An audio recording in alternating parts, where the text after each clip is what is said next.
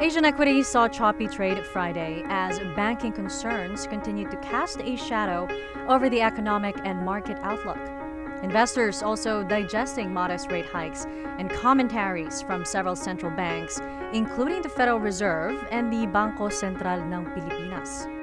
Our view has been and continues to be that the recession risk is still there. Um, it was delayed, uh, but not eliminated.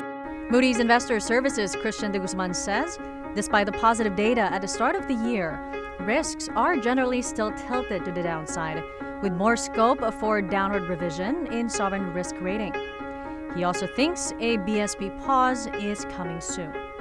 What you did see, uh, of course, is that there is a, a, uh, a linkage. I wouldn't say that they're, they're, they're, moving in lockstep with the Fed, but there is a need to also look out for, for different things, not just domestic conditions, but also uh, global capital flows. So maintaining perhaps an appropriate interest rate differential that will help to sort of temper uh, capital flow volatility in and outside of the Philippines to stabilize the peso, that also is a key tool towards actually managing inflation. Uh, the Philippines does import a lot of energy goods. BSP um, has a good track record uh, over that has been um, accumulated over the past 10 to 15 years. So I think we can get there without too too much meaningful sort of uh, breaking breaking the back of the economy. Philippine shares getting a boost from a possible pause in the rate hike cycle. The PSE index jumped more than 1% in Friday trade to snap a seven week losing streak to be honest, if you could see if you broaden the scope a little, mm. year to date, we're back to square one. Uh, we're about, I think, 20, 30 points off only uh, for the first three months. And that's both positive and negative, uh, given all the externalities and the headwinds that we've had to contend with. Mm-hmm. And um, in terms of looking forward, maybe for the uh, next couple of weeks, uh, slow news, no news might be good news, right. to be honest, uh, right. because uh, that that means that um, a lot of the the concerns, and especially on on the global uh, global scope, the global economy, and, and the banking uh, fears that have been fanned uh, with the with the Credit Suisse uh, debacle and, and everything, which has since calmed down because of the of the merger with UBS, is something that is a positive takeaway. Nisha Alacer of DA Market Securities also sees more healthy consolidation ahead.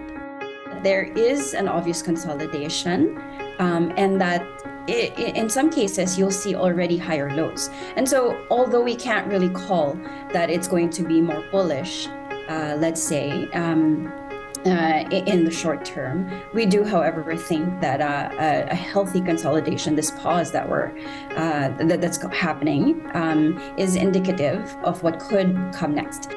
This is a medium-term hold. Uh, you know, we're here to build the pipeline, and um, uh, it's really we have a pipeline of projects over the next three or four years, mm-hmm. and um, it's not a one-day blip or uh, one-day rise. Meanwhile, renewable energy firm Alternergy braved the market volatility to make its debut at the PSE. The newly listed company says it's bullish about the prospects of energy transition, though it admits the shift will take time. Power plants have life, uh, operating life of 20 years, but I think the good thing about in Alternergy is that it's an inflation buster, uh, Mimi. You know, we can already deliver long-term uh, rates uh, fixed, much lower than the grid rate today, with uh, much lower than coal or gas prices. It'll be done over 20 years at 5 pesos uh, per kilowatt hour, plus or minus. Uh, hydro can be done uh, closer to between 6.5 pesos, and wind would also be around that level. Now, the wholesale electricity spot market went up to the roof lately as oil and coal prices went through. They went up to 8 or 9 pesos a kilowatt hour.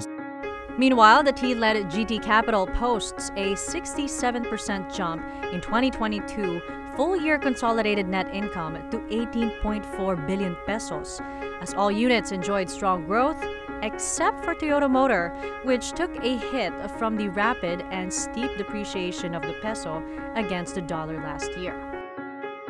Finally, SM Prime is set to apply for a permit to sell the fifth tranche of its fixed rate bonds of as much as 35 billion pesos with maturities of 2.5, 4, and 6 years. This is part of the company's 100 billion peso shelf registration from 2020. After this, there will be around 25 billion left.